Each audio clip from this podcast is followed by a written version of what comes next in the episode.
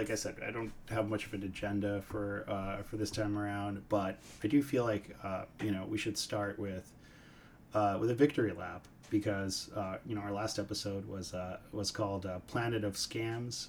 That's you know with a nod to the dearly departed Mike Davis, R.I.P. Um, but yeah, you know we talked in that um, in that episode a lot about uh, how. How many things were a scam, and in particular, how crypto was a scam. And I feel like we were vindicated. we were completely correct. So, uh, you know, must credit the same but worse for uh, predicting that uh, this would this shit would hit the fan, even though we didn't say specifically which shit would hit which fan. But we were right. We were right because under the hood, it was all just it's all just uh, complete.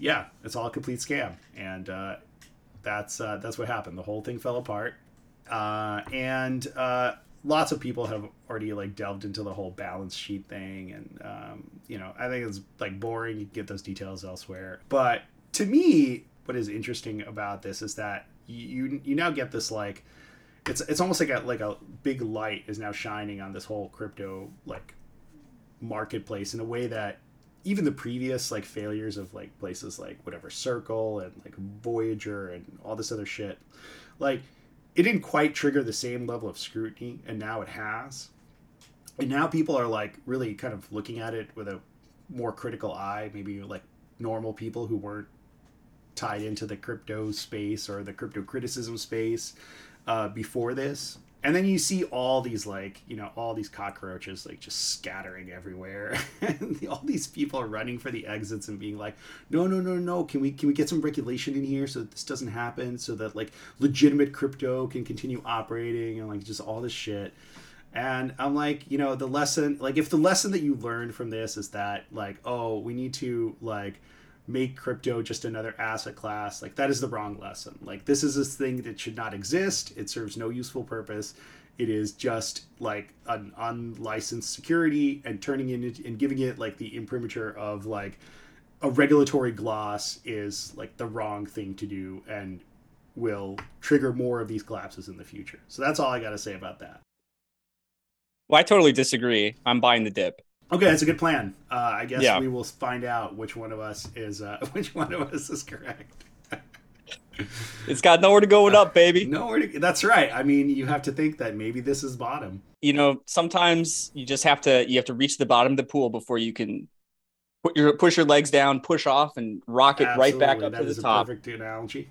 That's that's what I've been saying.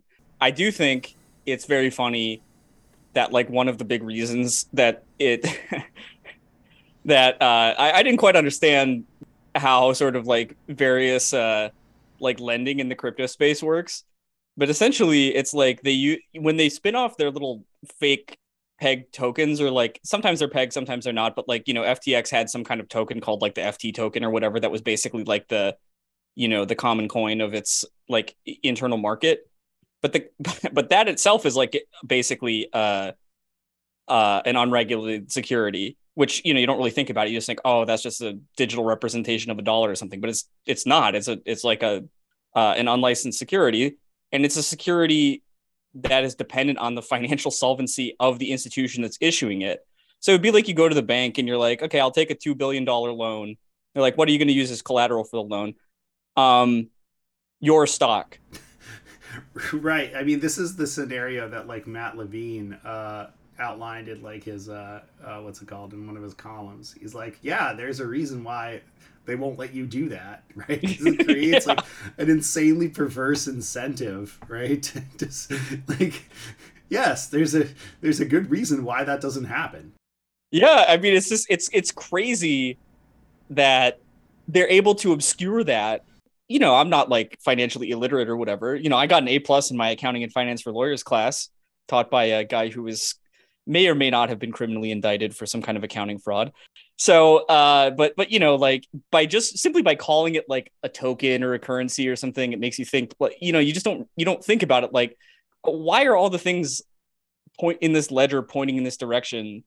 it just obscures the uh what's actually going on with it which is actually pretty simple it's just like uh, they're issuing all these like weird securities and you know they don't really have any value as as currency because mainly because they're they're really hard to the transaction costs are too high, but they have you know speculative value or whatever as an asset class, and uh, you know when you're essentially like guaranteeing transactions in the asset class with another class of the same assets that by the way is like dependent on the financial solvency of the exchange itself that's not good.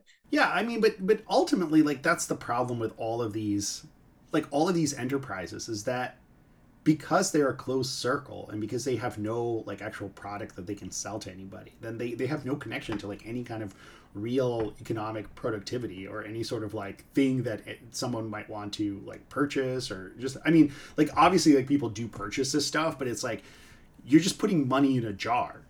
You're not buying a claim on any kind of like future productivity or a share in something or any kind of thing like that right it's just a completely closed ecosystem that where the only people who get anything out of it are like the people who extract the money that you put in right? It's like that's that's fundamentally the problem with all of this. It's not i mean is that it's just not a uh, it doesn't function according to like the, the the rules of kind of like you know normal economics or whatever in other news, I guess things that things that have happened since uh, since we last talked is that uh, you know Elon Musk has taken possession of Twitter, uh, so we're all living in uh, in his simulation now.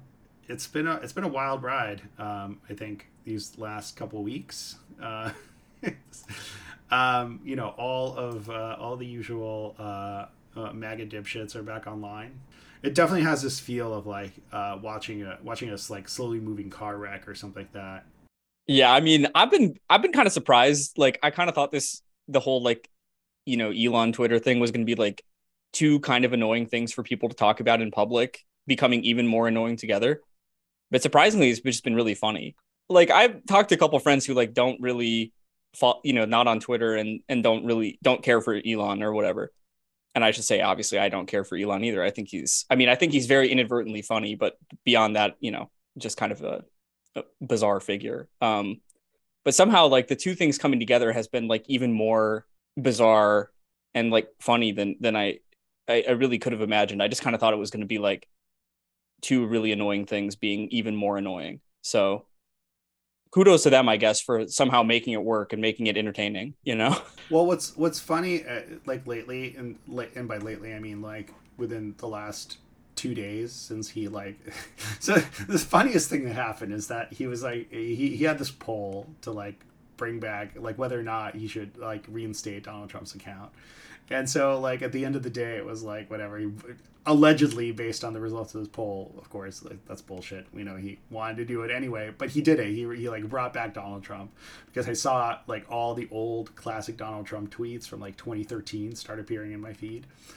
Uh, and then uh, Donald Trump posted on his like his own like Twitter clone Truth Social or whatever about how like he's he's not going to come back you know he, because because Donald Trump like he can smell a loser right he he like he does he thinks that this is this shit is going down the drain and he doesn't want to be associated with it right so he's like yeah I'm not going to come back to this like fuck this He's already been associated with enough losers lately. Well, yeah, that's a whole different story. But uh and then and then like Elon Musk started posting like these incredibly like horny memes about like Donald Trump, including one where like Twitter is like a woman flashing her like genitals at like a caption like a guy like a priest who's got like a Donald Trump label on it.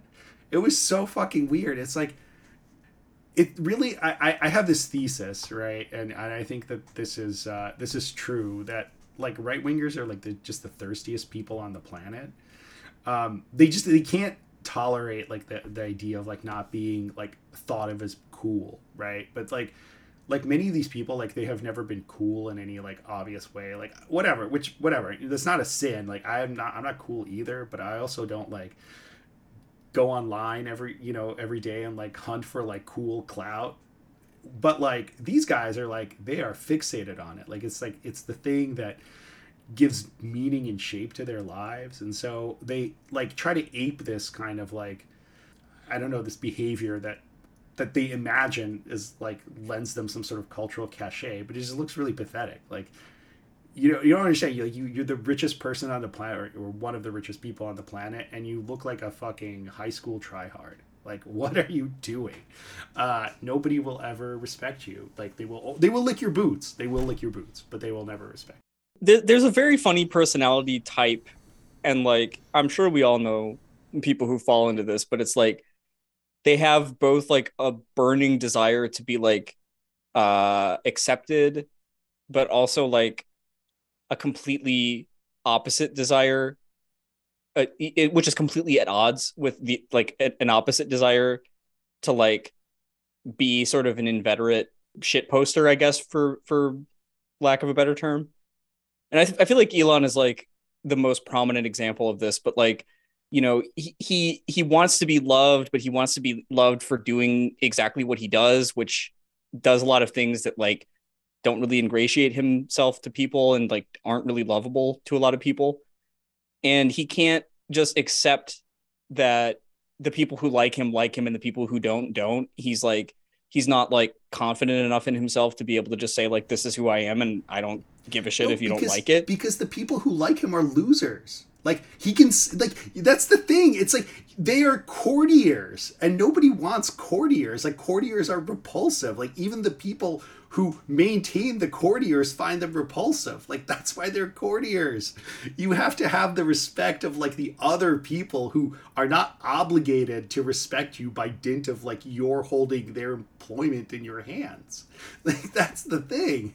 Or like just just just sycophants, right? Like you have to there has like you could sense the falseness of that respect even as you experience it even as you use it to like validate yourself right? And so that's why that's why they're so fixated on like all the cultural institutions because they recognize that like those institutions actually like because they don't they aren't obligated to respect like right-wing sensibilities those are exactly the people that they need whose respect they need to like either win or coerce. I think elon's like a little bit different just because he he clearly has like not i mean they are sycophants but they're not like courtiers necessarily. He's got like you know like all the guys whenever you, you know you see something criticizing him there's a million people jumping in claiming he's the you know a cross between albert einstein and thomas edison and uh, steve jobs you know like there's a there's a whole contingent of people who like don't really have any incentive to like him other than they like him. But they you know there's a lot of people like that. Like it's sort of like the the the, the reddit guy like the guy who's like in the everyday carry subreddit talking about how great his uh, ridge wallet is or whatever. And he just is like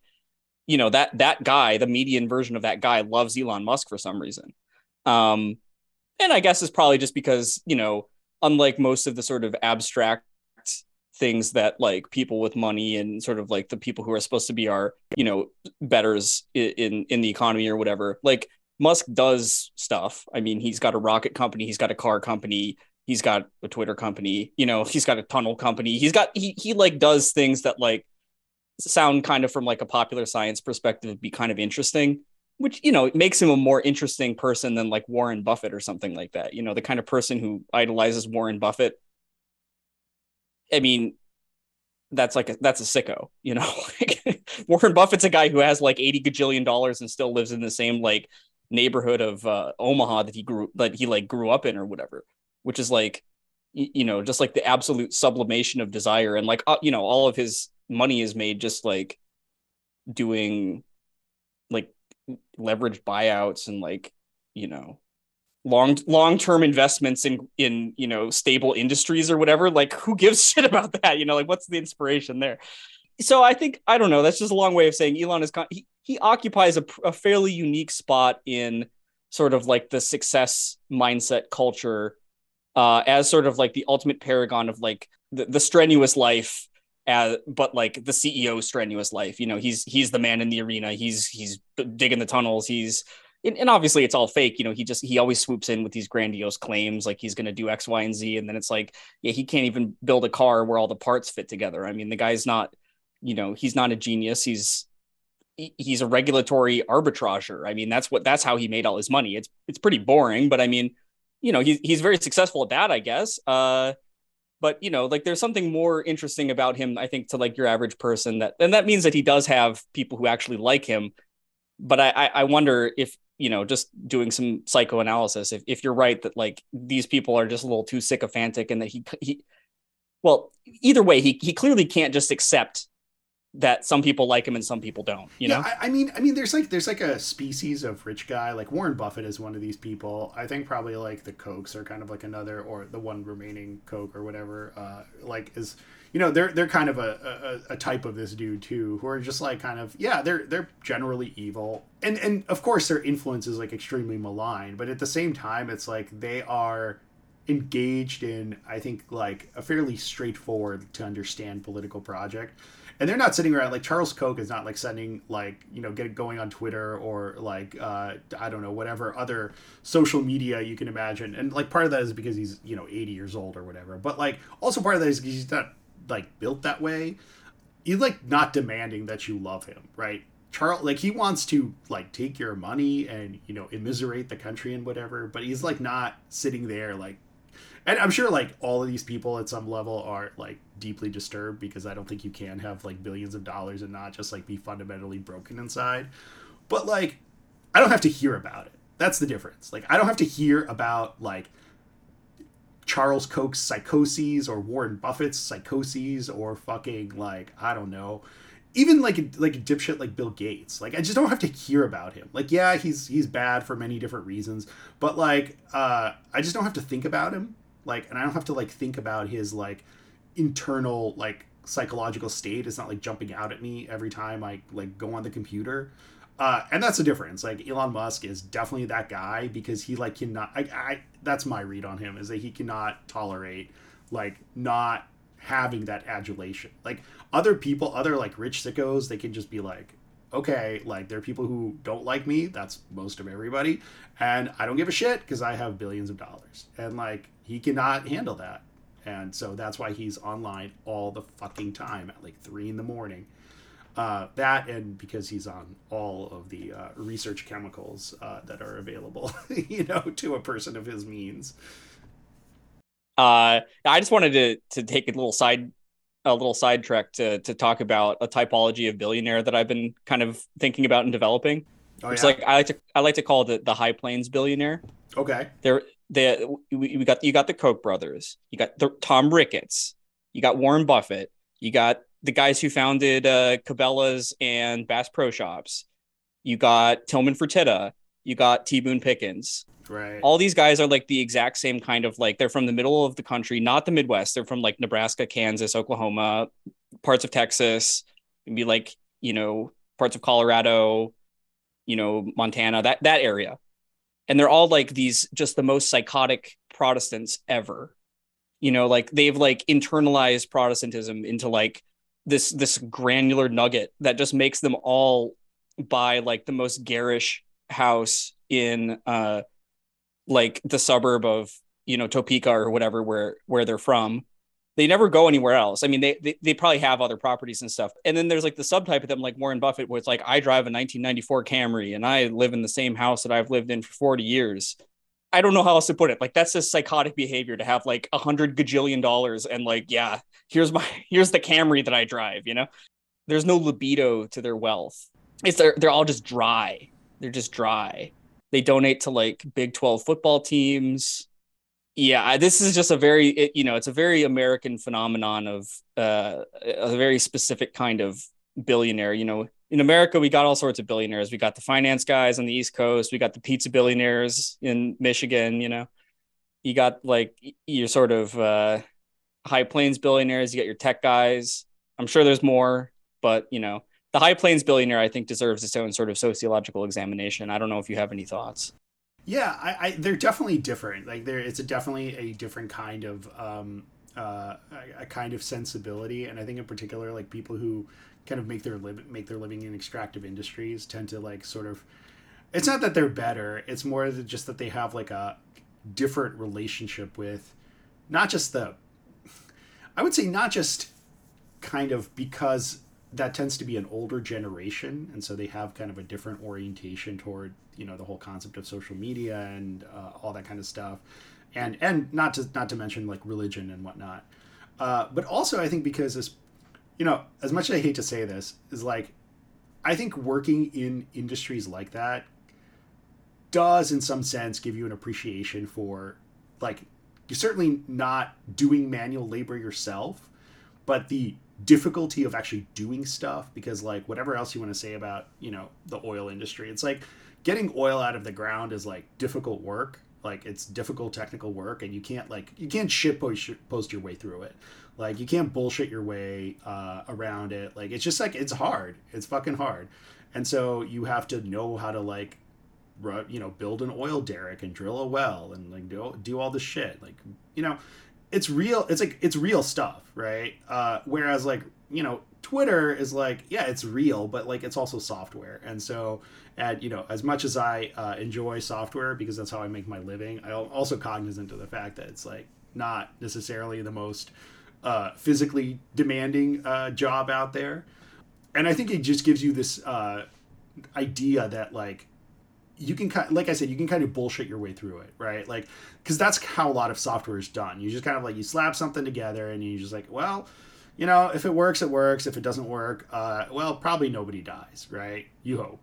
Uh, sometimes that's true, sometimes that's not, but uh, it doesn't have like the same kind of immediate repercussions as like if you do if you drill this oil well wrong, like that will be really bad, right? If you like like things could catch fire and explode like you know even if you just don't give a shit about environmental regulations having your own like hardware explode is generally bad for business so you want to avoid that. Um, and so i do think that people who like come from that background have a little bit more of a appreciation for the actual like amount like work that has to get done.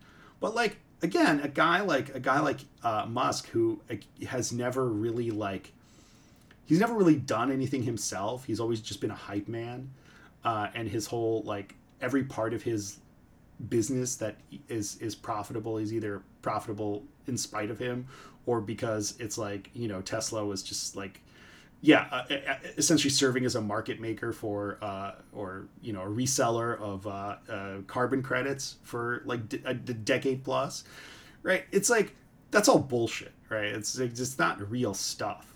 Uh, and so you build up this feeling that like oh you can just bullshit your way through anything. And just sooner or later like you find out oh like maybe you can't actually bullshit your way through anything. Even even software has like a limit where you just kind of go like well you know if you keep fucking around with it it won't work. It's like you just keep breaking it it won't work.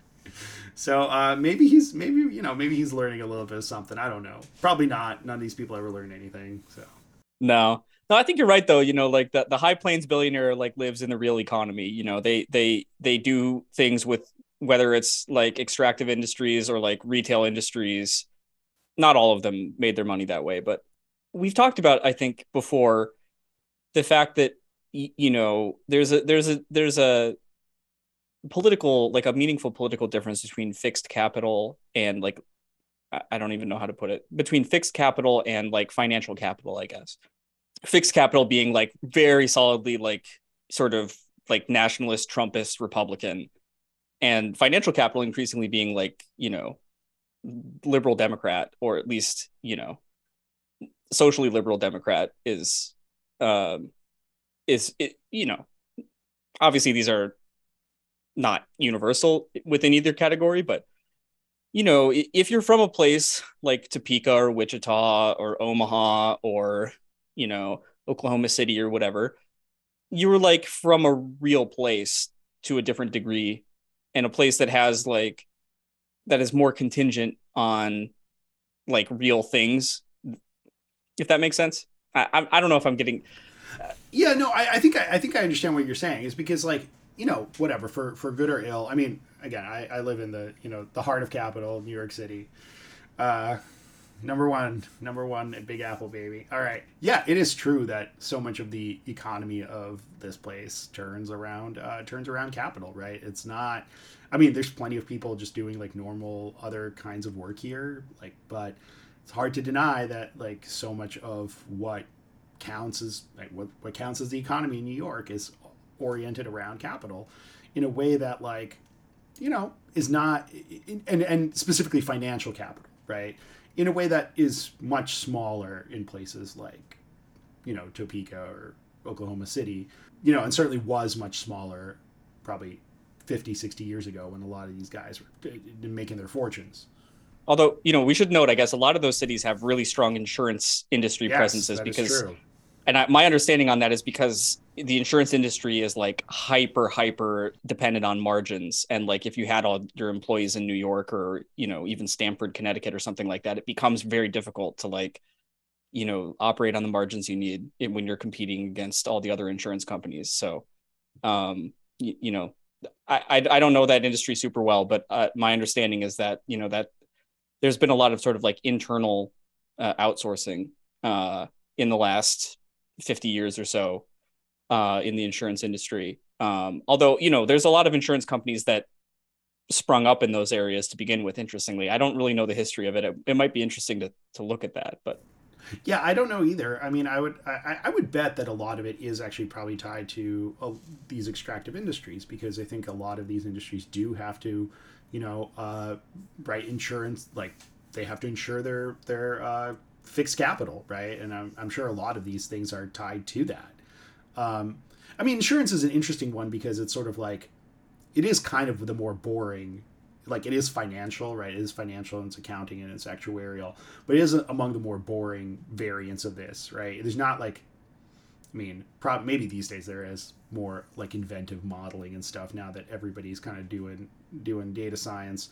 Uh, but sort of traditionally it's it's been a fairly staid uh, sort of industry where you know you've got your actuarial tables and you kind of like you know you're trying to essentially price in risk right? You're you're and, and that and that risk is like again tied to if if it's if it's risk that has to do with like um you know something uh something industrial that risk like fundamentally has to be tied to some kind of like physical commodity right? In a way that like again like the financial models you know often aren't sorry, that's a bit of a detour to the high No, plains that I don't know if we were expecting to take during this uh, you know not? discussion. But that's We can why go that's why we we can go anywhere we have the wide ranging conversations. That's why we're beloved by listeners everywhere. I don't know. It's it's been like I'm trying to think of like what what is the idea that like I wanted to express about this because like like on the one hand I'm watching this with kind of a uh, you know a sort of like gro- sick fascination. Um, on the other hand, it's it is kind of like you know grotesque in, in many in many ways like just to just to see that somebody with this level of uh, you know financial power can just come in and like kind of take something that whatever you know for, for good or ill whether you like twitter or you don't like twitter i mean a lot of people uh, you know enjoyed it uh, it was not a profitable company but it was a company that was kind of limping along and you know probably could have continued limping along for a while.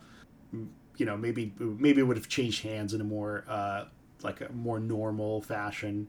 Uh, but to like the, like it's just the story of how all this happens. Is like you know again a guy basically shitposts his way into buying this thing you know saddles it with debt fires you know 80% of the people who work there and i don't know it's just like it is a grotesque thing to see because it's like watching a like it's like watching a giant baby you know walk through like a bunch of uh you, you know bunch of blocks and just like kick them over right? Like except that you know babies like don't know any better right? Like when a baby you know knocks over a block tower that's just like they just don't know they're not supposed to do that. But this is like just this completely unhinged like un unobstructed id just like rampaging through through everything through like it's it's it's gross to watch. I hate it. Like i mean i i like it's funny but it's also gross. The thing about Twitter is that like there's very few places on the internet where it's like you can post something and everybody can see it and it's kind of like official. You know, it's like sort of a, Twitter is like the official clearinghouse of information of the internet because like more people use Facebook, but like people don't post. You know, it's not like uh you know Adrian Wojnarowski is going to post like official NBA news on Facebook. he's absolutely just- not going to do that it it just doesn't work like that, you know. Uh, and you know, people use TikTok and people use Instagram and people use Discord and people use all sorts of different ways to chat and talk and people use WhatsApp and blah blah blah. But I mean, Twitter is like the one place where you can kind of like post a little slug to the news, you know, and uh, and you know, it also you know serves as a, a bit of a commentary on that stuff with the replies and everything. Um like it does have a pretty unique role in the way that information is distributed on the internet. Uh that's especially important to like reporting and anyone who like does any kind of like creative content on the internet. Um kind of the best way to get that out uh in like a place where everyone can kind of find it you know i'm trying to think of the like the only other service that i can think of that kind of offered a similar thing with like a long form was like medium. You remember when like barack obama would like post stuff on medium? Uh yeah that was a thing that happened for a minute or two. Because medium is also kind of like this you know it's like an official shell around whatever you want to post you know what i mean? Uh, and everyone can see it. And it's and so that's you know that's that's a little bit of a different thing that that twitter because twitter is much more like public facing than most like ways that you interact with people on the internet I mean, it just moves at a faster pace, right? That like that's part of the reason why that why it works so well for that purpose is because it's like it's got this immediate like you know like call and response uh, character to it. So you know, it's it's hard to imagine. I mean, we were talking before the pod. I don't really think that there's going to be like this orgasmic apocalyptic Twitter event, and I know that you know from a technical perspective, that's certainly possible, as we you know as as you can elaborate on if you want to. But um, but I think you know it it just it, people that would be satisfying to see something really like interesting and like conclusive happen but you know rarely are things interesting and conclusive more often they just sort of you know limp along and get the same but worse you know? That's right. That's right. So i think that's you know if i just had to guess i would say that that's more likely but well you could see that you could see twitter even if it limps along remaining that thing unless there's something else that can kind of serve that more public facing like here's the story here's where you find it kind of function. Or you know if it if it but it's interesting to consider if it goes under that there really isn't something that works like that.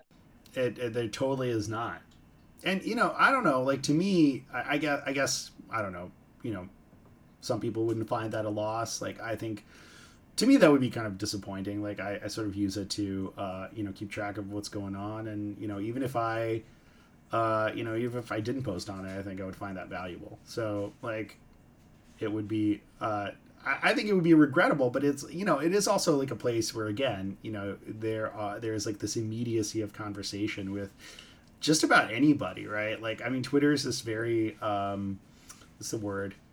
You know, it's it's not exactly what you would call egalitarian, but it has a certain egalitarian character to it, which is that um, you know, especially until like you could sort of uh, what's it called? You know, block like essentially make it so that people couldn't reply to you. It's like you know, I mean, this has bad, like good and bad characteristics to it, but like, you know, you could post on Twitter and uh, like you could reply to anybody, and you could tell like you know somebody to eat shit, and that there was not a whole lot they could do about it. They could block you, but that was about it. Um, and of course, that can be like you know abused in a bad way, but it was also one of the places where people with like bad opinions like got told about their bad opinions and again like you know you could be of multiple minds about this but i found it useful to be able to like look at kind of the people who sort of viewed themselves as arbiters of let's say uh, you know the media discourse and just you know watch one of them like put some dumb bullshit up there and just get absolutely ratioed and like that's funny to me um, that's entertaining. I feel like it has a certain therapeutic uh, value.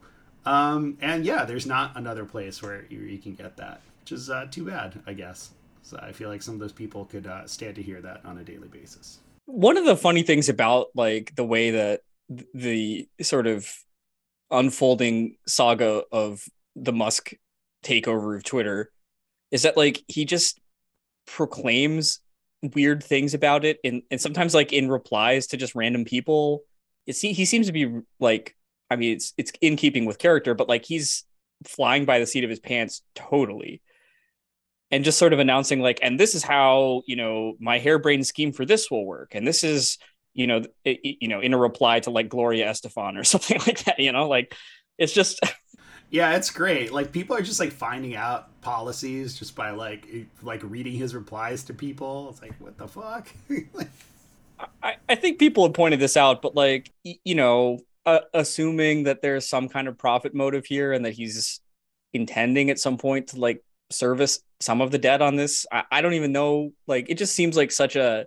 catastrophically bad deal financially that I don't I don't know if there's any sort of like way for him to even like get even close to in the black with it uh in a way that like doesn't just lead to like him basically declaring the company bankrupt and going into some kind of like you know reorganization receivership situation or whatever um which I, I don't necessarily think would even be the end of the service. I think it would just mean that it would get sold for pennies on the dollar to some, you know, venture capital fund or something that like strips strips it down back to where it was before and makes it, you know, suck like 25% more with a bunch more like annoying ads in an attempt to like juice a bunch of money out of it or whatever.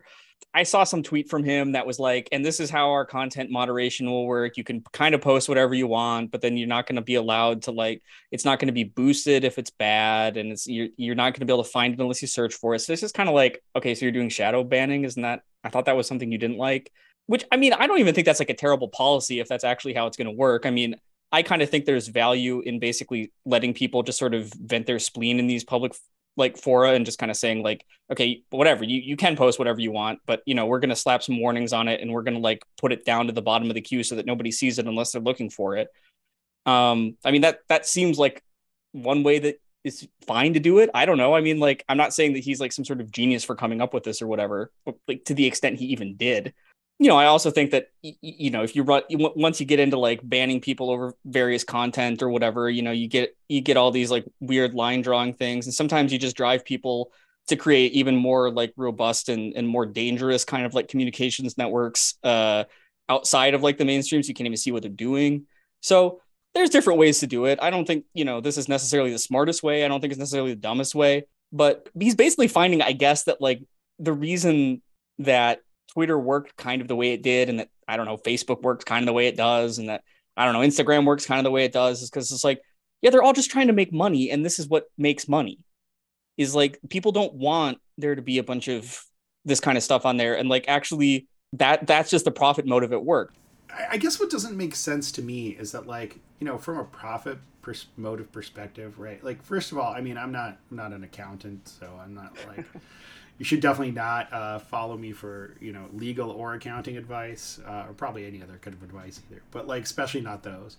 Um, but like my understanding from everything i've read is that the you know the financial situation of the company is quite dire. You know he took on something like 13 billion dollars worth of financing to to to make this purchase. Uh, this is basically coming with uh, something like a 1.3 billion dollar 1.2 1.3 billion dollar interest payment um, yearly. Uh, Twitter does not like make money. Twitter has never really made money. I mean, other than maybe in a few isolated quarters. And, and the only way that Twitter has gets revenue is by advertising, right? Like like my posts don't generate any revenue for Twitter. It's like advertising that generates revenue for Twitter. Uh, and if you if you basically tell the advertisers that you don't know what you're doing and also you're gonna like let all the Nazis back on Twitter, it's like okay, like the advertisers will take their money elsewhere. That's just like normal business stuff going on. And so I don't see like a path that leads from here to profitability. I mean, maybe there is one, but it's not a path that's like if there is one, it's a path that reinvents kind of like all the things that you know, he blew up. Right? Like it's it's not all the the there's, you know, I'm I I hesitate to like sort of maybe defend the status quo here, but there's probably a good reason why. Like, and and again, this is not to say that all the decisions that Twitter has ever made regarding moderation have been particularly good. Uh, they haven't, but they do have reasons for why they have certain like moderation like things in place and, the, and even if you they're not even necessarily like ideological reasons they're just like business reasons right like you just you can't have people like it's bad it's bad business to have people posting racial slurs on your platform so like we try to avoid that if we can and so like yeah that there's you could reinvent that wheel but like maybe you should ask yourself like why you thought that the wheel needed to be reinvented in the first place right like and there's there just seems to be a i don't know to me there seems like to be a limited amount of time in which that reinvention can take place. I don't know. Hard to, hard for me to see how this uh, how this uh, steers the ship towards uh, towards more profitability rather than just like insolvency. well, I guess I'll say I don't really like the sort of uh, uh, content moderated internet very much. I think I just think it's kind of incoherent and it, it's clearly intended, you know, with business practice in mind as opposed to like an actual, you know, like user experience. It depends on a lot of people having to like monitor a bunch of like really objectionable shit and like getting, you know, I don't know, just like having a job where they like for eight hours a day are just like looking at people like shooting each other and like f- fucking and like, you know, just just all the most disgusting things that, that people post on the internet, you know, and I, I mean, I don't know. I'm not saying that that stuff necessarily like needs to be able to be posted either. Uh, but I mean, like, you know, to give an example, it is a bit wild that they just were like, we're just going to ban the president of the United States, the sitting president from posting. That's that's crazy. Like agree or disagree, it's fucking insane that that happened. It's a president. Like, I mean, come on. Like, like I said, I'm not here to. I'm not trying to litigate that at all. It's just, it's just an insane thing that happened.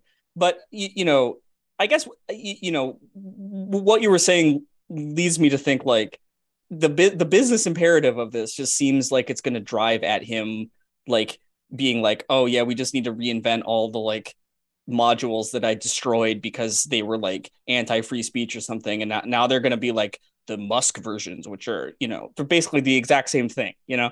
Or who knows? Maybe he'll just hastily just drive it straight into the ground for the fun of it. I don't know.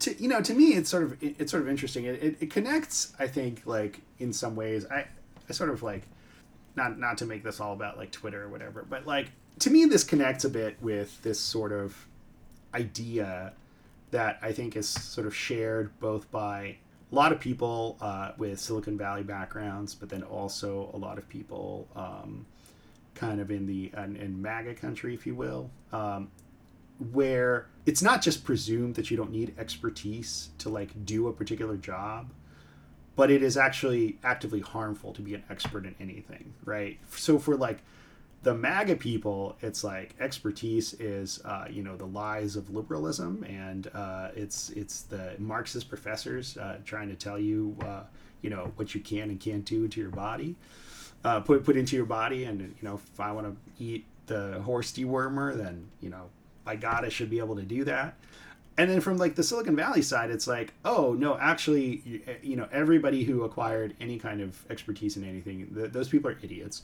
We're going to reinvent all their jobs from like first principles right? So there's no notion here that like oh somebody might have like something useful to just contribute on the basis of like stuff that they know. It's like no like why why would we care about that? We can just reinvent everything like from you know three axioms or whatever it's like, and, and these people have converged. I think, like you could see this, you could see this convergence actually playing out, where so many of these guys who, you know, in the past were kind of like half-hearted donor, like Democratic donors or whatever, uh, just because they thought that that was the party of high tech. They're like, oh no, actually, like, uh, this is the, you know, they they have now uh, kind of talked themselves into, uh, you know, the idea that they are heroic uh, warriors on behalf of entrepreneurial capital against, you know, the dreaded uh, PMC. Uh, and on the other side are like, yeah, the, the MAGA dipshits who are like, yeah, I love this. I, I love this idea that like you don't have to uh, know anything or uh, understand anything to have your opinions be valid. And these guys are my champions now. Uh, so I think that's been like one of the kind of more corrosive aspects of this whole uh, exercise where it's like you know even even aside from again from the like the purchase of twitter itself or you know what it might mean for communication it's like you could just see these people like uh, drifting toward each other where they're like they're really like uh, forming a mutual admiration society. Well you know an interesting thing about that is like the sort of the high plains billionaire types that we were talking about before who have business experience and sort of like fixed capital like real economy industries they would never in a million years run their businesses this way they they know who knows how to drill an oil well they know who knows how to write an insurance contract for god's sake you know they just do what works um based on like y- you know that uh, that connection. It, strikes me that like it, I mean, it's interesting because those are the people who are probably the most gung ho, sort of like MAGA Trump people among the like hyper wealthy. Um, but I don't think that you know if one of them stepped into like a tech company like this, I mean, I think they'd slash labor costs. I think they'd cut a bunch of jobs. I think they'd you know sell off the parts of the company that they didn't think were like you know the main money generating engine of it. But I don't think they would ever be like, I know how to do this. In fact, you know, no no one who works here knows how to do this. Let's just bring in a bunch of people who um who don't really know what they're doing and like redo everything unless it was like a weird pet project like they decided to buy a newspaper so that it would cover them favor- favorably or something like that. Or you know i mean that's kind of what elon's doing with twitter i guess. You know he's he's doing his version of buying the washington post or the guy who bought the paper in denver. Uh you know they they they kind of do this stuff but like they're they're not doing usually that to try to like be one of their main like money generating engines or whatever you know? If if someone if like one of those billionaires like a like a you know a Warren Buffett type came in and like ran you know bought a Twitter or Facebook or something like that, they wouldn't if they were trying to make money off it, they wouldn't act this way. Uh, and I think you, you know that's an interesting thing considering that um, you know those are the people who probably I don't I, you know I don't know about them personally, but I mean that kind of billionaire is the kind of billionaire who's like loves Trump, you know.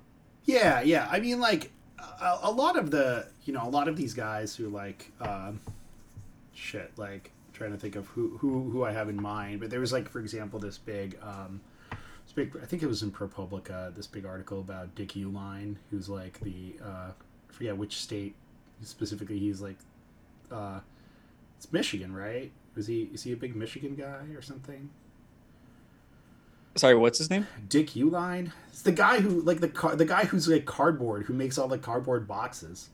He's like nice. a literal cardboard box empire. Like that's that's his. That's. I didn't realize that Uihlein was the was the name of a a guy. Yeah, yeah, no, it's so his name is it's spelled U H L E. I see. Yeah, yeah, yeah. And then the company is called U Dash Line, I think. Right, right, right. I've def- I'm familiar with the company. When you yeah, say cardboard yeah. boxes, I was like, yeah. But apparently, from they're from Illinois. I Illinois. I'm sorry. Yeah, that's right. Yeah. Yeah, yeah, yeah. So it's like it's like guys like that, you know, yeah, like they're they're equally, if not worse, than they're equally as bad as, if not worse, as than Elon Musk. But like, uh, again, number one, they are like, I mean, they're behind the scenes, and not just like, not just behind the scenes, but like, fuck, I'm going back to this thing where I, like I don't have to hear about their psychoses all the time. Like I just I don't like know anything about this guy. Like he sucks ass, I'm sure, but like I just don't know anything about him personally, and I prefer not to. Like just like not have him in my face all the time. You know, there's there's a lot to be said for like various critiques of like you know technocracy and, and whatnot at the end, and you know at the end of the day, I, I don't think that like the correct way to sort of like run you know a, a, society is just by saying like okay well you are like like let's let's put like the, the smartest people in charge or whatever. I think that leads down some very bad paths. But I also do think that like there just is like if you if you have like a goal in mind, like some specific goal of policy or whatever, like you just you need to have people who know how to bring that goal about. You know, whether that's like a whether that's a specific legislation, whether that is like whether that is like just building something, whatever that is, right? Like you just have to have people who know how to do that thing. And in particular, I mean, that's what made, for example, like uh, institutions like ALEC, right? So effective, right? Is because they served as this focal point, uh, this coordination nexus for people who wanted to like do the bad conservative policy and then like people who knew how to make the bad conservative policy happen and they brought them together and like again you know saying again that their ends are bad but they're like they're the way that they went about achieving those ends like makes perfect sense. You just like you need technical experts who are going to sit down and who are going to write the model legislation and then you need the people who are going to like make that like pull the appropriate parliamentary maneuvers to make that shit pass and like the state houses and blah blah blah right? It's a coordinated effort but it's like an effort that at some level at least respects like the the idea that you need people who know what they're doing to do the thing even if like the thing you they want to do is bad right this to me is like we're, we're now in, in the kind of this area where uh it's like nothing but vibes right? Like everything is just vibes. Uh you know we'll like and and you don't need anybody who knows how to actually do stuff to uh to like bring about some desired end. Like you know if you wanted to make tw- twitter profitable like like they're they're just like I, there's like things you can do right? They're like things you can do to make twitter profitable and or to try to make twitter profitable. I don't know if they would succeed uh but they involve like understanding not just like like the business you're in the advertisers you're dealing with the, the your, your technical stack like all these things. Um and like the to me again this is like a repudiation kind of like of this older way of doing business where or doing anything really um, where whatever it is you wanted to accomplish, you had to like know some like how how to actually bring it about. And now it's just like, well, what if we just did it did it by sheer force of will? Well, I, I don't know, man. Like I, I don't think like I don't think you can dig like tunnels through sheer force of will. I don't think you can like make I don't know legislation pass through sheer force of will. I don't think that's how anything works. So circling back around to uh, you know the great crypto fraud what's interesting about this is like again you know i've been following this out of you know a certain level of morbid fascination uh, but they they they appointed a guy uh, to take over as the ceo of ftx or whatever. Like i mean his job is to unwind this shit and it turns out that he's the same guy who unwound enron after they did their fraud. So uh, what I, I don't know who this guy is. I mean his name is john j. Ray which sounds like a fake name but i guess it's his name isn't that the name of the guy who's like the the reporter? You know, like reports the details of the frame narrative of Lolita. His name is John Ray, I think. Is that right? I don't remember. Something Ray. Okay. Uh, anyway, it's just it's like it's. I mean, no offense to you know John Ray, John J. Ray, and his name. It just sounds like a goofy name. I'm sorry. Like sounds like a made up name. I mean, they're all made up, but this one sounds like it was like invented. You know, like as a joke or something. Anyway, but you know he must have had a fun career i guess. He's you know bookending it with uh or whatever it is with these two amazing frauds. And so and of course like he you know he puts out the statement where he's like wow this is like the incredible the the worst the worst and most incompetent like fraudulent uh, thing that i have ever seen in my life which is very funny. But like then he goes on to be like well you know uh, part of the problem was that they didn't you know they didn't do any uh, like they didn't have a proper accounting department and they didn't have uh, a proper payroll department and nobody knew where anything was and like blah blah blah. Like okay cool. So what that boils down to again is like this is the other kind of like side of that expertise coin where like all these people who were again baked in these uh, silicon valley incubators just like they, they were like oh like why why would we need payroll? Why would we need to know like to bother about regulatory compliance? Like why would we need any of this stuff? Like this is all just like boring overhead shit and we don't need to care about any of that and um, we can just reinvent all this stuff from first principles. And what's what's depressing about it is that it kind of worked until it didn't right? I mean nobody dug too deeply into this. Nobody was like hey uh, how come you don't have a legal department? Right? Like because you know if you are any kind of corporation of any like that man that is responsible for like a large amount of money like you'd better have a legal department right? That's kind of part of the game.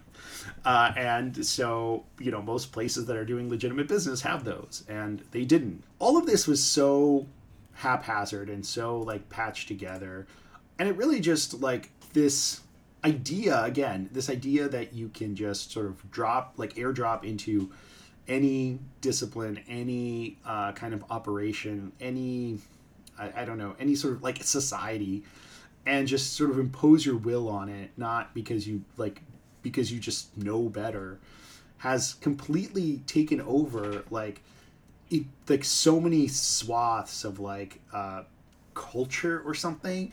It's just it's a it's just wild to see. I don't know. Like I'm not. Maybe it was maybe it was all to be expected.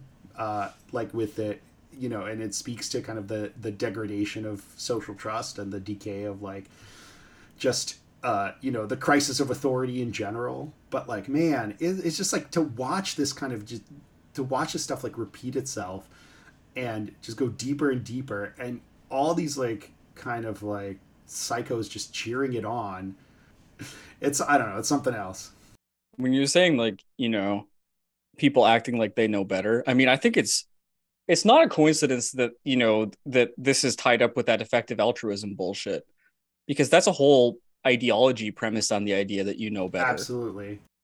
The, the the obvious critique of private charity is it's like why do you get to decide why do you get to decide you know what the public interest is basically? You, you, just by by virtue of being uh you know incredibly wealthy you somehow get to like determine the prerogatives of all of society when you know a more sensible system is just like society gets to decide that as a whole through political means and then you know adequate amounts of taxation are you know levied in order to finance those goals or I guess if you're an MMT or, you know, in order to take enough money out of the economy so that you don't cause too much inflation when you print money to spend those goals, you know, or whatever. So, you know, effective altruism is just a, a really gamified, uh, hyper intense version of utilitarianism. And utilitarianism in, in itself is like a fascinating, um, I think that like the best way to look at utilitarianism is this like one of these uh, mid 19th century like social slash moral uh, crazes that just happens to have like become uh, a robust moral framework that like basically governs like all policy making decisions at this point. So like you know in, in this country we had like doc you know dr kellogg in michigan who's like don't masturbate need a lot of bran and then in england they had basically the same thing except it was like let's put a let's invent a device that we can strap to our head that's going to tell us what we actually like the most so that we can you know figure out what the what the right number of utils are to like create the greatest happiness for the, the greatest number. And like one of those you know because it's this country resulted in you know a very profitable brand of breakfast cereal. And then in england it's just like well i guess we're just that's just moral philosophy now you know but that's basically what utilitarianism is it's like sort of a weird crackpot 19th century idea that it, and here's you know there's a lot of different objections to it philosophically but here's the very obvious one the greatest happiness for the greatest number. How do you know? How do you know? Like the original people, they actually had an answer to this. They're going to say, we're going to invent a machine that we strap on your head and then we'll know. Okay, well, we don't have that machine. it was a, it was a good idea. I mean, you know, in, in, in some sense, you could say you could say that they had, uh, you know, they had enough faith in science to say like, okay, like the inventing such a machine will be uh, will be possible, and uh, we don't know how to do it right now, but it is sensible to think that we might be able to do it in the future. Right, right. So you know, like it's like it's like reading those uh, minutes of the Royal Society where it's like they talk about Newton's theory of gravity, and then they for like forty five minutes, and then they spend like seven hours talking about how they're going to invent how to breathe underwater. You ever see these things? No, I did not. Uh, the, the Royal Society loved talking about like breathing underwater. That was like one of their things that they're like, we're going to figure out how to breathe underwater. Um, I mean, in fairness, they did. I mean, I don't know if they figured it out, but somebody figured it out. I mean, they like invented various diving bells and stuff, but there were like people in the Royal Society who thought there was a way to like, you know, create some kind of chemical that like would turn the water into oxygen and stuff like that. But anyways, it's it's it's just funny that you know the kinds of things that like seem you know fanciful versus the kinds of things that like are like serious science you know and it's like they they basically spend like you know two hours talking about alchemy and then two two hours talking about like you know groundbreaking world historic scientific breakthroughs and then you know anyways it doesn't really matter but uh but like that this is the main thing about utilitarianism that i think is like the fatal flaw of it is that you don't know what the great what's going to cause the greatest happiness for the greatest number. What you do know is what you already want to do. And so it becomes like like pretty much everything it becomes a way to justify doing what you already want to do. It's like the McKinsey of moral theories. You know, it's like a it's like, okay, look, I might want to do this, but here's this objective thing coming in. You know, McKinsey in the business sense tell me, oh, you know, okay, yeah, maybe I wanted to reorganize the company, but these guys are telling me I have to fire, you know, X, Y, and Z and, you know, downsize this and, you know, whatever, lean, lean that and all that kind of stuff. And now, uh, you know, because the authority is telling me to do it, Have no choice. Utilitarianism operates in the exact same way. It basically says like, okay, well, maybe I wanted to give all, you know, my money 2.5% to, you know, defeating Roko's basilisk and you know, 4% to defeating the the slightly more likely malevolent AI and you know but of course like all this stuff is just complete bullshit you know it's it's it's not it's not known whether there's any any danger that like a malevolent AI and this is something that like Bankman Fried was like specifically obsessed with and you know talking about like asteroid strikes and stuff like that it's like yeah okay yeah you, you know like there's parts of the government that are dealing with that like that's how a society would like a normal society would deal with problems like this. You know, it's like, oh, you, you, okay, so there's there's a remote possibility that we could all become enslaved by a malevolent AI. Okay, let's make it illegal to do that then. Like let's let's have like a, a, regulations on this so that it doesn't happen. Oh, so there's a there's a remote possibility that we'll be struck by a like an asteroid that you know has civilization altering consequences. Okay. Well, we have a space administration. Yeah, it seems like, like that's actually let's, what they should be doing put part of the you know the general surplus toward figuring out that problem as a society and not just because one guy wearing basketball shorts on a podium with Bill Clinton and Tony Blair thought it was worth 4.5% of his charitable giving in the fiscal year 2019. Yeah, I mean the EA stuff is like again, uh, I, have been following this for a long time, so like I, I just I mean, these people came out of a kind of this weird movement um, you know called rationalism, which uh, sort of uh, it which which arose in like the Bay Area uh, in uh, the early aughts, and like I had the um, you know I coincidentally was a was a college student uh, in the Bay around that time, and so like I was not exposed directly to it, uh, but I sort of like I was aware of it, and I had like you know they had internet forums and stuff, and like I had read some of those forums and whatnot, and you know, again, like one of these things that sort of struck, strikes me about it is that that then as now, they were extremely obsessed again with like kind of recreating a lot of this stuff that you know, whether you like it or not, I think was like it was it was like philosophy they, they, they, they were trying to like do philosophy from like again first principles in, a, in very much the same way that a lot of the silicon valley people who we're also EA people ended up trying to do kind of like all other disciplines from first principles without like acknowledging any of the stuff that had kind of really come before them right? They were like they were like well it, i wouldn't even call it reinventing the wheel it was it was more like they just really thought that like everything that had come before was just completely nonsensical and so we're gonna like we're gonna reinvent rationality or whatever from the ground up you know, it was a stupid idea, but it's an idea that persisted. And so now that they are kind of like more of a, um, I guess you could say, like they're more of a force, right? I mean, in you know, whatever, twenty years ago they were a bunch of nobodies uh, posting on on the internet. Now, this is a an actual, you know, a again, whatever you think of it, I think you have to be you have to call it a political movement you were trying to say it was a going concern, but unfortunately, its market cap has taken a pretty significant hit in the last yeah yeah. So. I don't know if it's going to be a going concern in the future, but it is like it is a political movement, right? That draws a particular kind of uh, particular kind of uh, individual to it, and a particular kind of uh, let's say funder as well, and uh, but it's and, and, and again, it's like very much tied up in this notion of like, okay, we're going to parachute into some context that we know next to nothing about, or we're going to like dictate kind of how, um, you know, how uh, things ought to be done, right?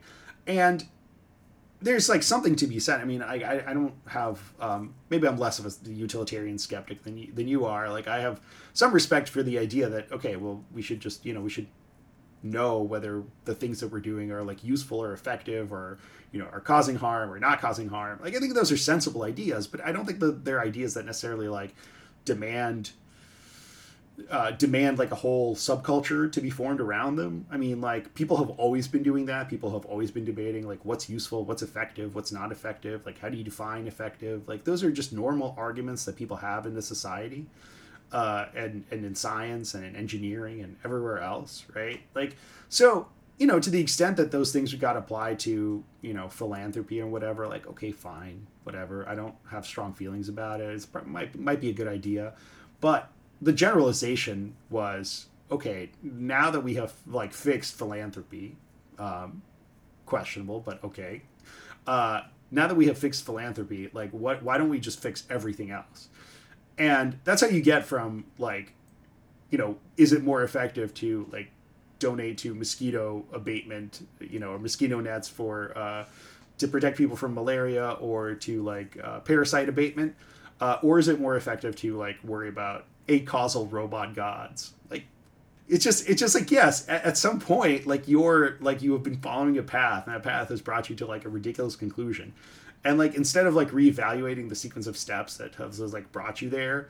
Uh, you're like, yes, actually, this is what we should be doing. Like, I'm going to bite. Like, I'm going to commit to it uh, and you know, again, failing to learn, uh, you know, the lesson of Hume that reason is the slave of the passions, uh, and that uh, you know, there's probably a reason why you think that this is a good idea, but it's not because you've reasoned yourself into uh, into it through like cold hard logic.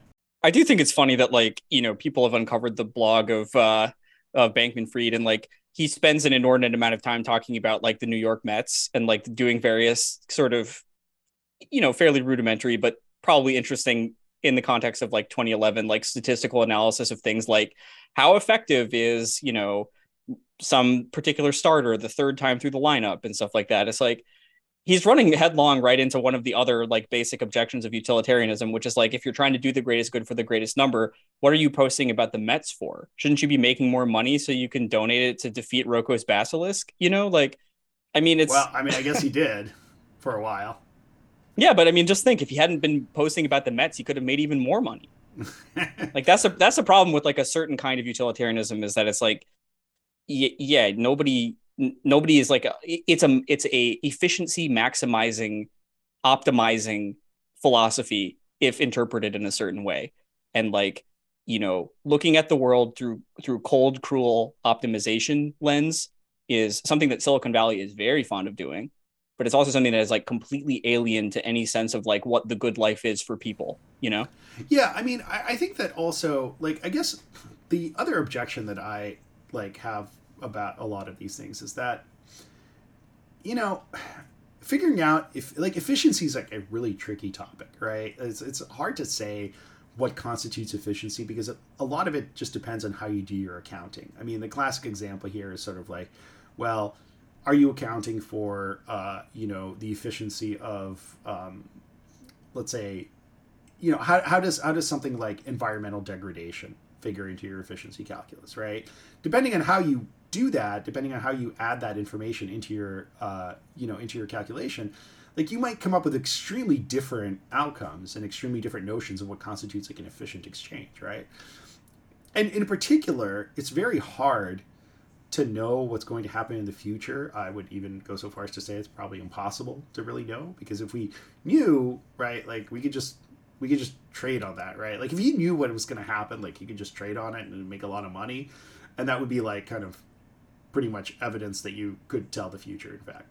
But like, but but since we can't do that, like nobody knows. Everybody's predictions are, uh, you know, both contingent and fundamentally like extremely error prone. Like you cannot tell me that you have any notion of certainty about things that are a decade away, much less a hundred years away, much less a thousand years away, right? Like that is bogus, right? I mean, you can predict things about those things. You can, pre- but that that's because you are talking about like, you know, physical processes, right? That move on different time scales, right? You can you can reasonably talk about like climate in a hundred years because climate is like fund just a physical process and like it's controlled by like predictable laws in a way that like human society is not. Well even and even there there's still a ton i mean there's there's still wide error ranges just because a lot of different things could happen. Right. All these things are always produced with these huge error bars and everybody's always like you know uh, qualifying uh, their statements about how like yes but you know there's this level of uncertainty and blah blah blah blah. Right. That's the thing that to me, like I have never seen really addressed properly in any of these uh, by any of these people is like, well, what's what's the uncertainty? What's the like confidence interval on all of your shit, right? It's like if you're telling me that like you know what's going to happen like ten years from now, like I'm just I, I don't believe you. Like you you don't know that. Uh, and and if you're if you're pretending that you're gonna you're gonna tell me something about a thousand years from now, like you're just you're just a charlatan. Like I'm sorry, that's not nobody knows that. Nobody can know that. There's no that information is not available. The noise that is being induced by just like everything is way way greater than the signal that you think you're extracting from it so like even even if you thought that like it was your duty to whatever fight the you know Roko's basilisk or like instantiate you know 10 to the 54 simulated consciousnesses like you don't even know if the thing that you're doing now is going to help you do that like you're just bullshitting like and again again no respect no respect for the uh like the principles of error analysis like that's that's what I'm saying here. And a total lack of respect for Hume's theory of causation. You know, they're they're just treading all over Hume right now. Yeah, I mean, you know, Hume Hume definitely is uh is getting um, a bit of a uh, you know he's he's getting worked over uh, by these guys, which is too bad because he's like one of the few people who wrote in English before like, well, really ever who like makes a lot of sense on uh uh you know issues of subtlety. I guess I don't know. philosophical subtlety. English people, English language writers love to just be like, this is my rigid system, and there's no, you know, there's no errors that are allowed in this. It's all just mathematical certainty. And I mean, that's one thing that struck me about what you were saying is it's like, so they're trying to create this like mathematical certainty you know, and you know they probably could give you like error bars, but that would be just as much pie in the sky fantasy oh, yeah, bullshit as absolutely. as their percentage of that. You know, oh, we need four point five percent to go to this and seven percent to go to that. You know, it's all just guesswork, obviously. So here's here's an interesting little thing that I've noted in because the the preoccupations of people like this, and you know, it's dangerous whenever you start giving engineers access to like thinking that they can construct a society because they basically just create like an even worse version of Walden 2 every single time. The second that you give like an I fucking love science person the thought that they could like create a model society, it, it you know, step one is just like the smart people run it. And step two is, you know, you start talking about who the word breed comes up a lot, you know, and, and, who oh, gets Uh-oh. to do it. That's that's step that's always step two. It's always it's always bad when you hear those words. I always loved when people would post those like posters that were like, you know, DeGrasse Tyson slash Bill Nye for president or whatever. It's like week two of the DeGrasse Tyson Bill Nye campaign would be when the breeding discourse comes out. It would not last three weeks. Um, because they, you know, people who see things as an engineering problem, they want to do engineering. And then how do you do engineering? Well, there, you know, there's statistics and there's rates and there's the good and there's the bad and there's the optimal and the suboptimal. And hey, you know, uh, but the thing is, like, that's not really how the world actually works because the future is really not known. But so, anyways, sorry, I, I'm getting on a bit of a tangent here, but the thing that I've really noted in, you know, these people love uh, in the sort of effective altruism, it, it arises out of this, you know, sort of like people talking about like the brain is a computer, the world is a simulation. Like they have all these metaphors. It's like, buddy, we didn't know what a computer was like 200 years ago we didn't know what a simulation was like 100 years ago. The likelihood that the world is a thing that we didn't even know existed like you know like a concept like a mental concept that applies to other things that, that has never even existed prior to that that suddenly it like comes up and then you know you start it's sort of like the uh um the Baader-Meinhof effect you know? It's like oh simulation yeah that's what I do all day when I'm you know at my job where I sell uh you know ad tech uh, simulate you know how important it is uh, you know if we give this discount versus that discount. Yeah it makes total sense that the world is one of those things. It's, it's just like the video games that i play. Well look you know that's these things are ready to hand for reasons other than their you know their truth value basically. Especially for the people in like this milieu of like silicon valley who are dealing with computers and dealing with simulations and dealing with you know sort of analogs of these uh, philosophical concepts in like these sort of sandbox environments. And then of course you know it, it's only natural that like those are the metaphors that that come to mind. But then when you start thinking that like the metaphor no no no it's not just a metaphor. This is really what it is.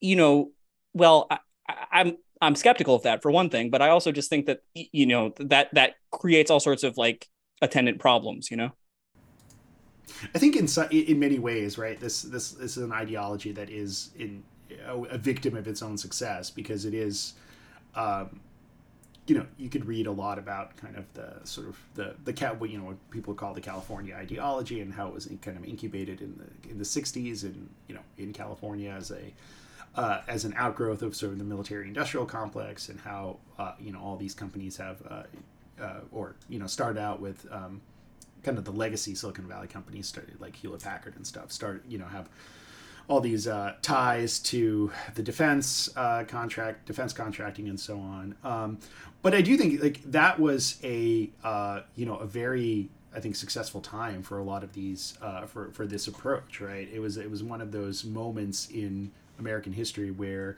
you had this convergence between kind of this technocratic um, technocratic rule, I guess, at the political level, but also like te- technocratic um, the need for technocratic expertise at the implementation level. And so, like, all these people found themselves, uh, or, you know, I, I, suppose not all of them, but definitely the more successful ones found themselves, like, you know, wildly wealthy uh, as a consequence of having those skills. And so, that is a, that the system taught them that uh, that those skills would solve kind of any problem, not because it did solve any problem, because but because it solved their problem specifically, or it helped them solve the specific problems that the government put to them, right?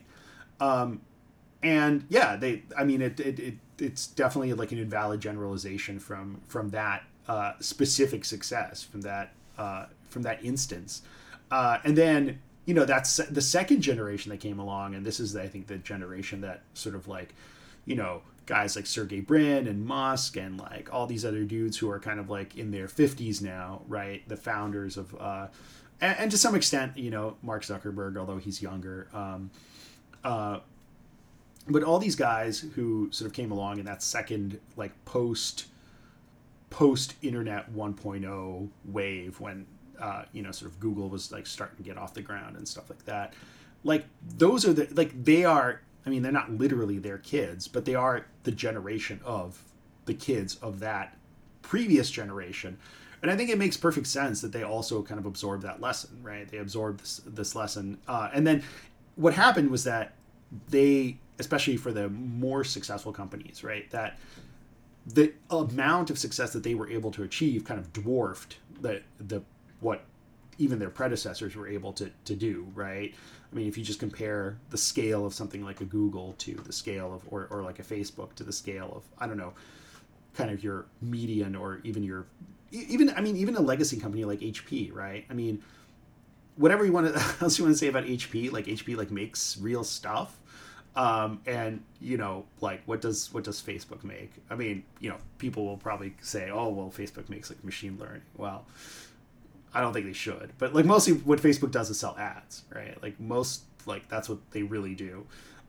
And and so like yeah, they achieved this like incredible amount of success by kind of essentially like piggybacking off of kind of the previous uh, the previous successes of that like that earlier Californian era. And again, like they learned the lesson that oh, if you come at if you, if you just engineer if you just engineer good, like you can solve any problem. And there's certainly some problems you can solve with good engineering, like you know. Um, I, I think I have a job because I solve problems with engineering, but I don't like I don't sit here pretending that like you know whatever everything can be solved that way, right? Like it's just some problems are way less tractable, and it's you know that's that's just the, that's just the reality of things. Engineering, video games, being online, uh, making money in an increase with increasingly tight margins, uh, everything drives you to think of the world as a series of like optimization problems you know and you see this outgrowth in a lot of different arenas. Like it's it's it's the impulse that makes people think that they'll never get a girlfriend because their face is like asymmetric in the wrong way or something like that. It's the thing that makes people like do that surgery where they break their legs and like you know get them resoldered back together so that they can gain like three inches of height. It's you know it's the thing that makes people like talk about like grind set and like never resting and like all that kind of stuff. You know, uh, but like that's not a way that people want to live. It's not like it's not good for you to think of everything like an optimization problem because you can never be an optimal, you always fall short of that. And it's not like falling short of the image of God because you can't ever live up to the image of God. You know, it's not it's it's something that t- that tells you there's a standard out there that you can achieve incrementally if you just keep maxing out your stats, if you keep you know just grinding away. If you keep doing the you know the the, the mining in uh you know everquest or whatever like everything is everquest mining now. I don't want to live like that. I think that like you know a good piece you know the only real piece of advice that i think you know is good is good to give people who are facing these things is it's like if you can opt out of of that in any aspect of your life you might not be able to like economically or something like that you know with regard to your job or whatever but like if you can opt out of that like feeling like that uh you know about your your yourself in in you know your physical appearance your what, whatever the case may be like you will just be so much happier because you'll just realize that like there's a certain like thrownness to existence. We're just thrown into Amelia with certain attributes and certain things that we like and things that we don't like, things that we're good at, things we're not good at you can get better at those if you want to but you you know it's not a, it's not an optimization problem. We're not trying to like engineer a perfect society. The the op the goal of like social policy is not to create optimal individuals or efficient markets even you know? It's it's to create like a good life for people to live that they want to live that's worth living. And so that's you know ultimately i think that's where a lot of this uh you know effective altruism stuff really is evil to me I think it's it's like evil and disgusting.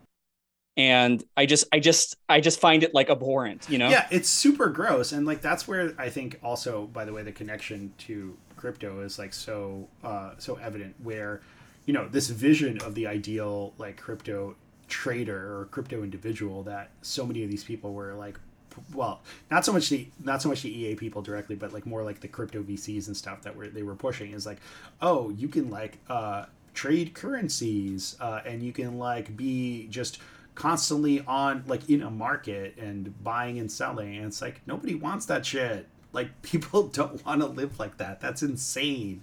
Uh you know only like complete psychos want to live like that. Like like you normal people would like to like do their job and then go home right? Like because they have like families that they want to see and like friends that they want to hang out with and just like other shit they want to do.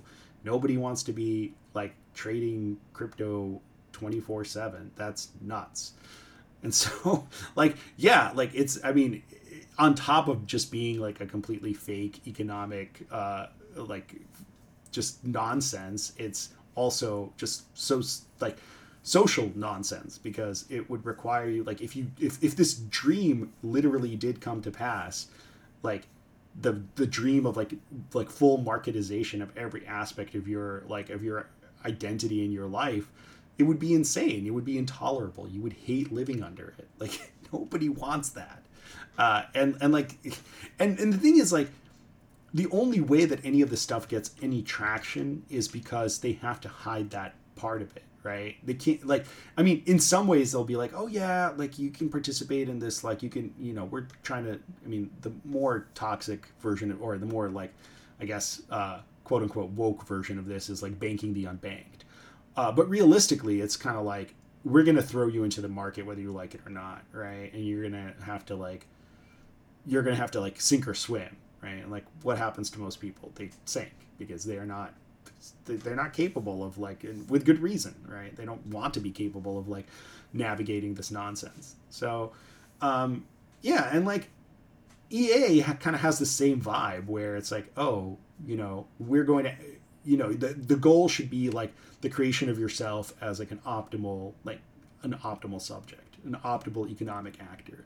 It's like that's nuts. Like look by all means like if you want to do some philanthropy you want to donate to some cause you think is good like great. I mean i you know like do it. Whatever. But like turning that action into like a fetish where you and you can see this by the way if you like if you just go like log on to the a lot of the ea forums and the way that they talk about themselves and the way that they uh, talk about kind of like their own like their own thought processes and their bodies it's like deeply alienating. Like i don't know anybody who like thinks that way like and again this is not like a knock on the idea of self-improvement It's just like it's just there, there's self improvement and there's like kind of like again making a fetish of like the efficiency god and like what they're doing is like that second thing and it's just like normal people don't want to live like that. It's like treating yourself like a like a you know a Warcraft character. It's weird. It's weird. It's it's I, I just find it again like I, I off putting and alienating. That's that's what I think. It's one of those things where it's like it promises a heaven, but it's like so clearly a hell. You know? Yeah. Yeah. Absolutely. Well, and the thing is, it's like the, the you know n- nobody lives that way. Even the people who advocate it, like you know, Bankman Fried was posting about the about baseball all the time. I mean, like you know, that's not that's not optimizing. That's just that's something you like everybody's got a lot of things that they like that they waste time on that they you know doesn't have any real productive use isn't like maxing out some stat you know i don't know maybe it's like okay my my baseball i like baseball but i can only do analytics on it because then i'll at least i'll be like learning how to better analyze stats or something like that. But i somehow i kind of doubt that that was how that project was i don't think that's how it was for him necessarily. I mean he played he played a, a fuck ton of like video games. There's all these you know stories about how he was playing like uh, League of Legends or something while he was taking important business calls. That's right. That's right. Yeah, this fawning profile that the Sequoia people wrote about him about how like oh it's like he can like talk business and play video games at the same time. We've never seen something like this before. Like, really? Wow. Yeah, he's he's on the business call. He's like, yeah, super impressed. Yeah, cool, cool. Yeah, cool, cool. Oh, come on. Okay, cool, cool. Yeah, yeah. Nice, nice. Uh, Sorry. Yeah, I, that's all right. I'm always playing video games on important business calls. That's, that's how I roll. I, roll. I do kind of think you know, video game mindset is you know, I don't know if it causes this stuff, but it certainly like is very similar to the sort of optimization culture because you know you're trying to like create especially video games where you're like grinding to create characters and stuff like that and you're like trying to get your whether you know whether it's like nba 2k or something it's like i got to get my guy's layup stat up you know his steal his steal stat. Yeah. You need to need to grind in the my player mode to get the steal stat up. You know. The m- most recent game that I played uh, was the uh, not that it was God of Thunder, but it was not, it was not the one that just came out because uh, that's still exclusive on the PlayStation, which I'm mad about. By the way, I think the um, I think the FTC and whoever else is uh, responsible for antitrust policy uh, really needs to look into uh, console exclusives just want to get that. I just want to get that out there. I just want to get that out there. I want that to come to PC, and uh, somebody really should get on that. Um, anyway, uh, but I did play the uh, the God of Thunder, the previous game. Uh, it was super good. Um, uh, that's not going to be like great news to anybody who's played it. Like it's kind of won universal acclaim. Uh, but it is one of those games that I think actually is. You know, after I played it, I kind of thought like, oh, you know, this is like this is a game. there's games that are like you know, like the Dark Souls games are kind of like the uh, epitome of this, where, you know, I mean, people will probably get mad at this. I don't care. Uh, I don't like those games very much. Uh, I think they're too they're too grindy. They're too much about like optimizing your character and like whatnot, and it's just like a pain in the ass. Uh, God of Thunder has a really engaging storyline. Uh, it teaches uh, it teaches you how to be a better dad if that's uh, you want to learn. It's true. It's true. I mean, uh, and and uh, and and conversely, it could also teach you how to be a better son. Um, so you know, there's got that going for it. Um, and uh, you know, it, but it is also a game for dads. It's a game for dads. people who just need to sit down and like play a game for a couple hours and just like not think too hard about uh, optimization and just like chill with the story as just enough challenge to keep it interesting while uh, moving things along. Um, and it's a delight. And I think our lives should be more like that, and they should be less like uh, Dark Souls. That's that's what that's, I, that's the that's my closing argument. I think to this uh, to this uh, uh, episode. All right. Well, you're not really speaking my language because I know next to nothing about video games, but you know, uh, that's our, that's all right. I think I think the people I think there are people out there for whom this uh, argument will will really resonate, and so I right. I, I want to get that that thought out there. Yeah, my, my my version of this about like not optimizing is just like I'm sorry, I kept I'll saying God, like, I'm sorry, I apologize. I have to I kept saying God of Thunder. What I meant was God of War. I'm sorry. Oh, I God don't know War. why I kept saying God of Thunder. It's God of War. I have heard of God of War. When you're saying God of Thunder, I was like, I don't yeah, know. I don't know why I thought why I kept saying that. Um, I got it confused with something else. Uh, yeah, my, my version of this is just like you know there'll be like a like a Hornets Pacers game on, and it'll be like in the fourth quarter, it'll be like a 17 point game, and I'll be like, see what James Bouknight's up to, Tyrese Halliburton, Buddy Hield, you know, it's like Lamelo Lamelo Ball's out, but you know maybe Dennis Smith Jr. is back. So maybe. that's that's kind of that's my version of that. Is I'll just you know I just throw on the least optimal basketball situations and just kind of watch the watch as they play out the string in like a you know 15 point sort of everyone going through the motions kind of kind of game. But you know the thing is they're so good even when they're kind of going through the motions it's still you almost it's like it's almost like more pure because they they they're sort of just they're just sort of playing. They're not like uh they're not really trying that hard you know it's it's like it's like remembering some guys, but you're it's more like you're recognizing some guys. Exactly. Yeah. And obviously, I love watching like you know the playoffs or whatever, where it's like super intense and you know everyone's like you know holding their breath at every at every moment or whatever. But like there is something nice about like just watching a blowout and just kind of watching like they're sort of on just automatic transmission, just sort of just zooming up and down the court. You know, not a lot of gear shifting going on, just nice smooth ride. I I, I can get behind that. Yeah.